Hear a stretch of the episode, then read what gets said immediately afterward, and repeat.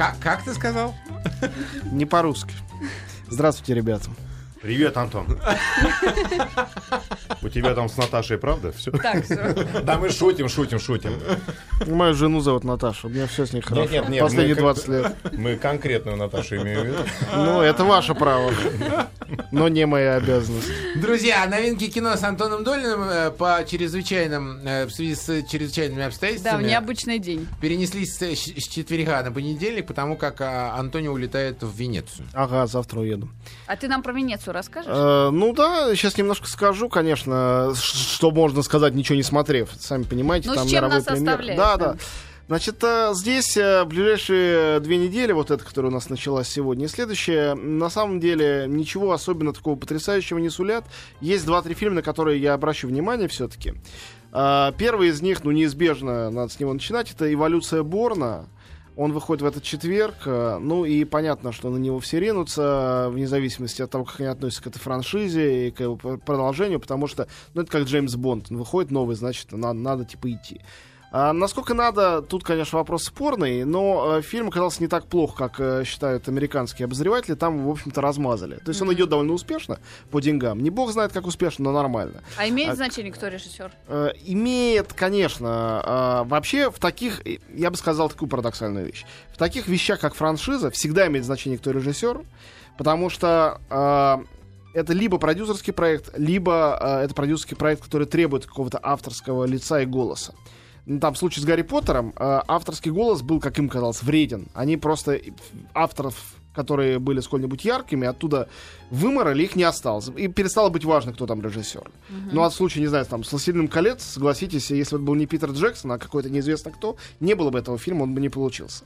Ну и так далее. А, вот а, этот случай очень важный, потому что, если вы помните, три первых Борна, Первый это был, ну, чисто коммерческий такой боевик веселенький, а второй, третий, который делал Пол Гринграсс, между прочим, человек с очень интересным бэкграундом, э, режиссер из Великобритании, режиссер авторского кино, лауреат «Золотого медведя» берлинского. Там у него появилась вдруг то документальная пляшущая камера, и появились такие вещи, ну, не свойственные коммерческому голливудскому кино, хотя сборы были огромные, и я напомню, что третий Борн еще и получил несколько Оскаров, технических именно, там, операторских, монтажных Ну да, и так далее. Потом знаменитый момент, когда он заходит в метро в Праге, выходит из метро в Москве. Нет, ну там есть Знаменит- действительно несколько. знаменитый С точки момент. зрения Знаменит- с, с точки зрения сценария там есть э, фигня.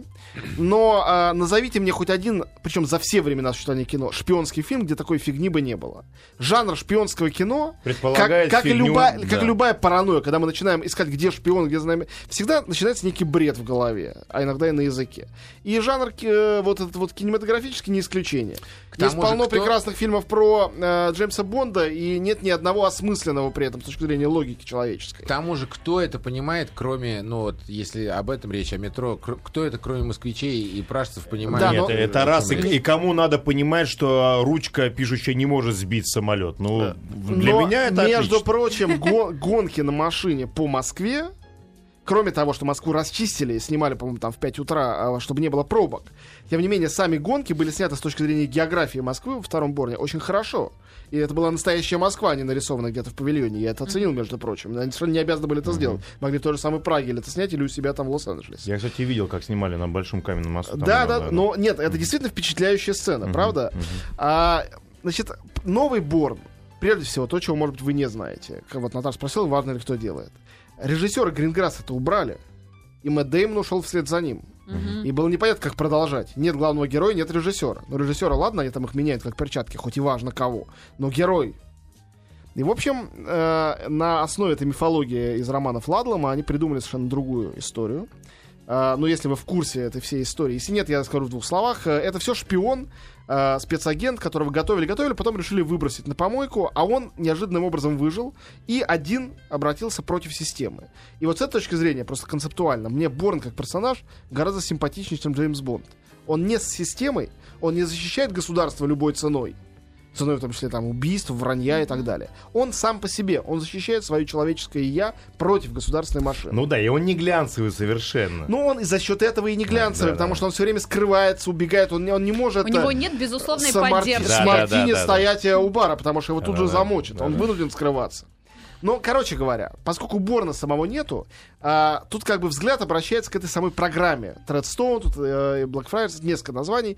Короче говоря, а, вот тут очередная какая-то программа подготовки спецагентов. После того, как Борн предыдущей серии решил все сделать публичным, понятное дело, спецслужбы, которые все это крышевали в Америке, решили по-быстрому программу свернуть. А что такое сверхсекретную программу свернуть? Поубивать всех ее участников. С этого фильма начинается. Простите, что я рассказываю сюжет, но это начало, это завязка. Ну и разумеется, как полагается по канону, есть один человек, который выживет. Это не Борн, это новый герой. И который один против системы попробует как-то встать. Ну, то есть Борна вообще не... э, Нет, он, просто он только заново. упоминается в Понятно. двух словах, показывает его фотографию. Его нету. Нет Мэтта Мгм. Дэймона в этом фильме. Значит, чтобы была какая-то преемственность, они взяли Тони Гилрея, это сценарист, ну, он тоже режиссер неплохой, сценарист предыдущих Борнов, тут в качестве режиссера. А, к сожалению, это был не очень правильный э, шаг, потому что а, клише самоповторов в этом сюжете дофига, включая такую ерунду, ну, там, из, из ручки выстрелить в самолет. На самом деле, чтобы было правдоподобно, в кино надо делать невероятно. И Все думают, ух ты, какая ручка. А вот тут есть вот маленькая такая ерунда. Вот он летит в самолете обычным рейсом и заходит э, в туалет, и там что-то там скоблит э, какие-то свои документы ножичком маленьким. Понимаешь, он А, ну ножичек да, не да. мог принести в самолет. Ну вот такая вот, э, вот таких мелочей в этом фильме, их там выше крыши. Это плохо. А вот что хорошо. Джереми Реннер, которого взяли на главную роль, он абсолютно здорово вписался. Он мне и в этих «Мстителях» понравился. Вообще он актер как бы авторского кино, но он абсолютно в порядке в этих боевиках. Рэйчел Уайс, мне кажется, очень симпатичной, причем это редкий случай женщины, которая с годами улучшается. Она гораздо лучше выглядит, чем когда-то в «Мумии», когда на 10 лет раньше она была на 10 лет моложе. Вот. И в качестве злодея, он тут даже не совсем злодей, но такой глава местного КГБ, значит, Эдвард Нортон тоже, мне кажется, совершенно вот он дорос уже до этой кондиции. А, И а, очень хорошие погони, и прекрасно снято, операторское. Я смотрел, думал, как же здорово они это сняли. Потом оказалось, что это мой любимый оператор Роберт Элсвит, который снимал «Нефть» и «Магнолию», в частности, лауреат Оскара. Великолепный оператор, очень здорово снял.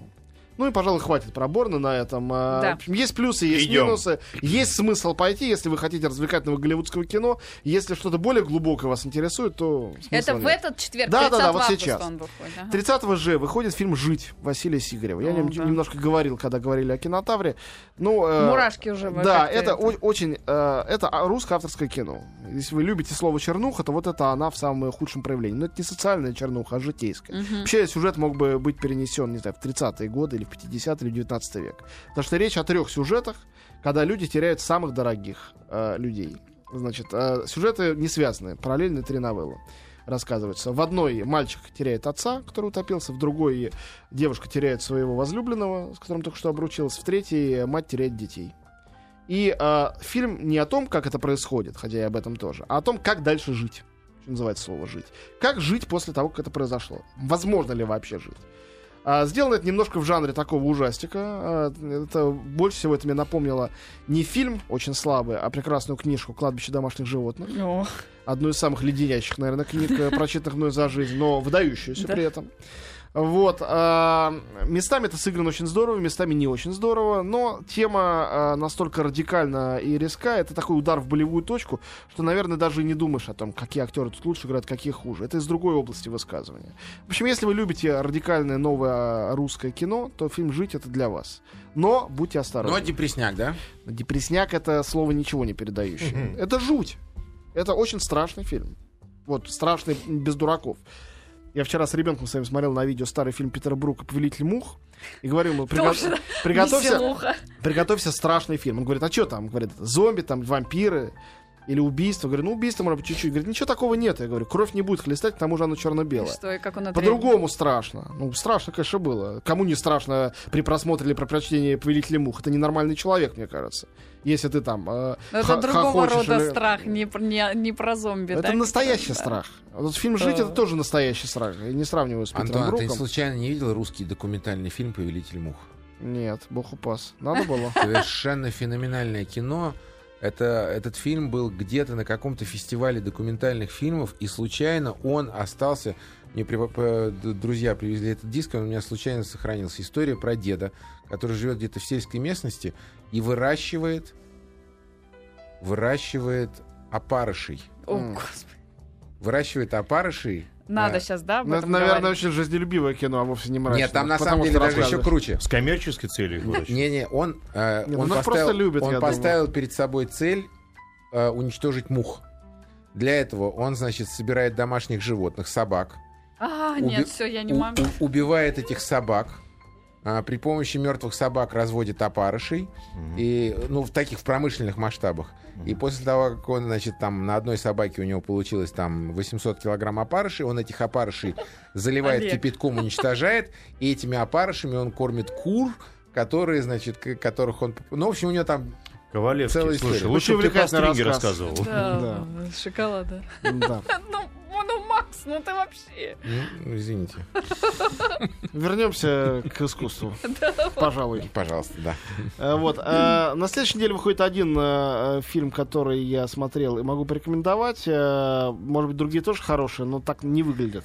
Если Обложки, да, прочитать, да, постерами. Но я не смотрел. А то, что смотрел, фильм «Марли. Регги навсегда». Это документальный фильм двух с половиной часовой про Боба Марли.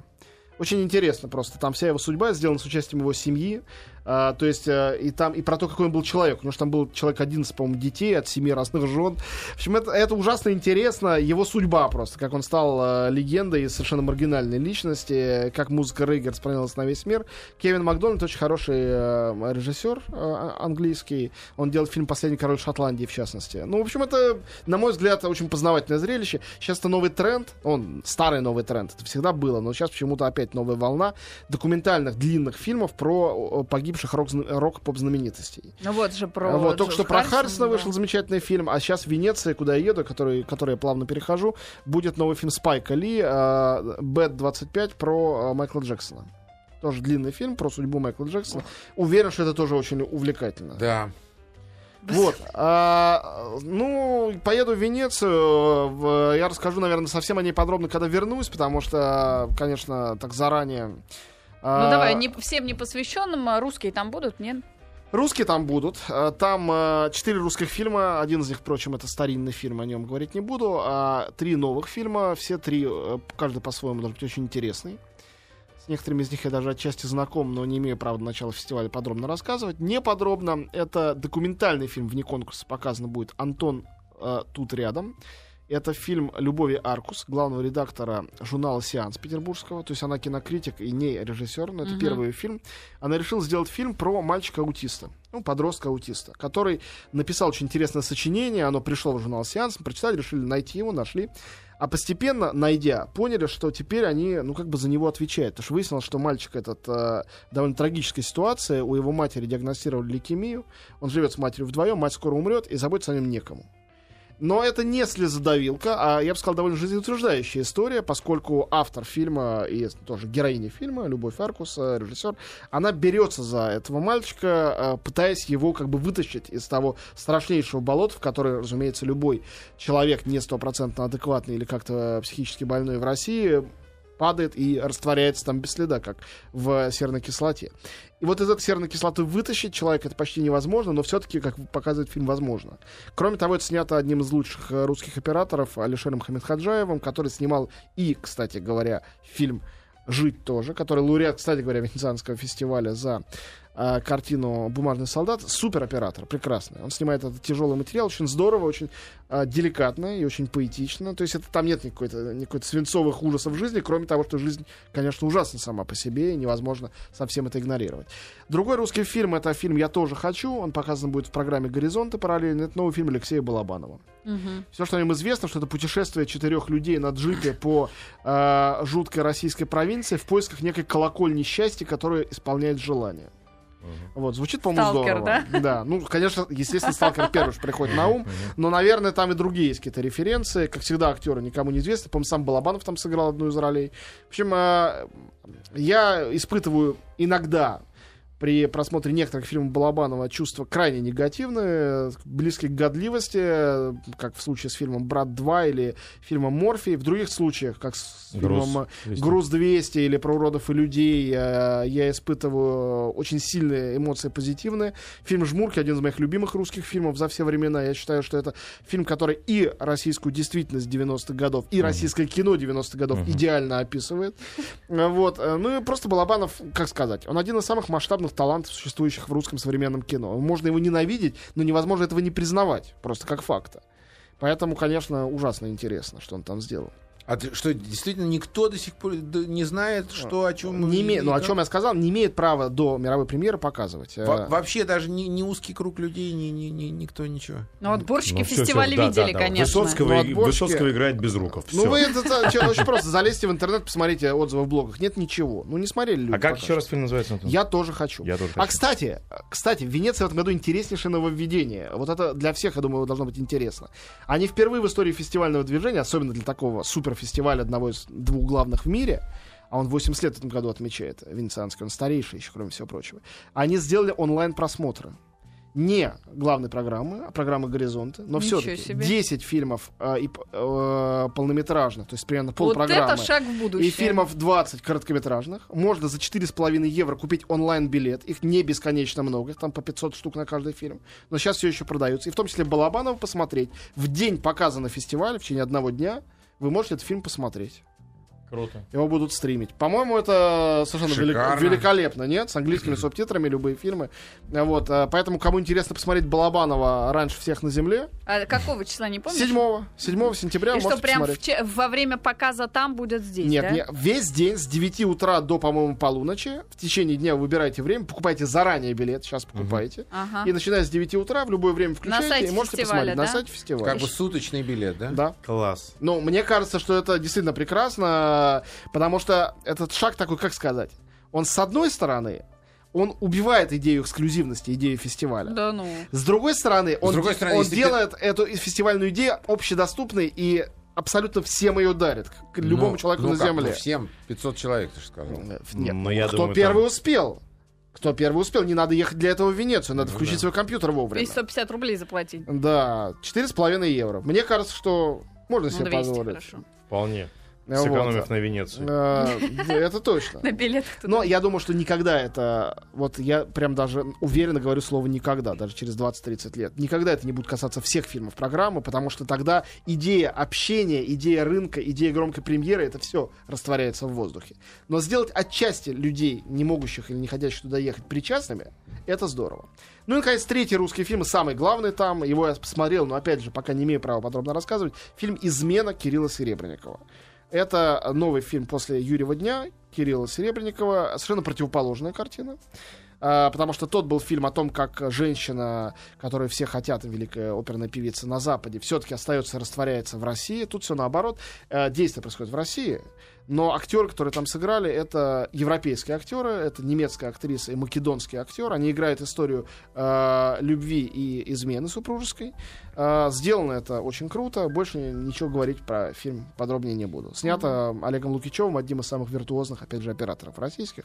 Вот, э, то есть, как минимум, это, ну, уж точно не постыдное представительство России в этой общей программе. Я как слышу Кирилл Серебряков, мне сразу не нравится. Ну, А вот еще- это неправильное э, А еще зная эту немецкую актрису, мне два раза не нравится. Ну, актриса- тебе а- просто завидно, что тебя туда не пригласили. А Сто процентов завидует парень. Актриса понимаешь? хорошо сыграла. Вот, а, значит, а, что, что еще в Венеции будет? Там так много всего ж не расскажешь, но мне кажется, что а, главные шумы будут вокруг американского кино в этом году, независимого, конечно, американского кино. Там ни одного попсового голливудского фильма нету. Но есть новый фильм Терренса Малика.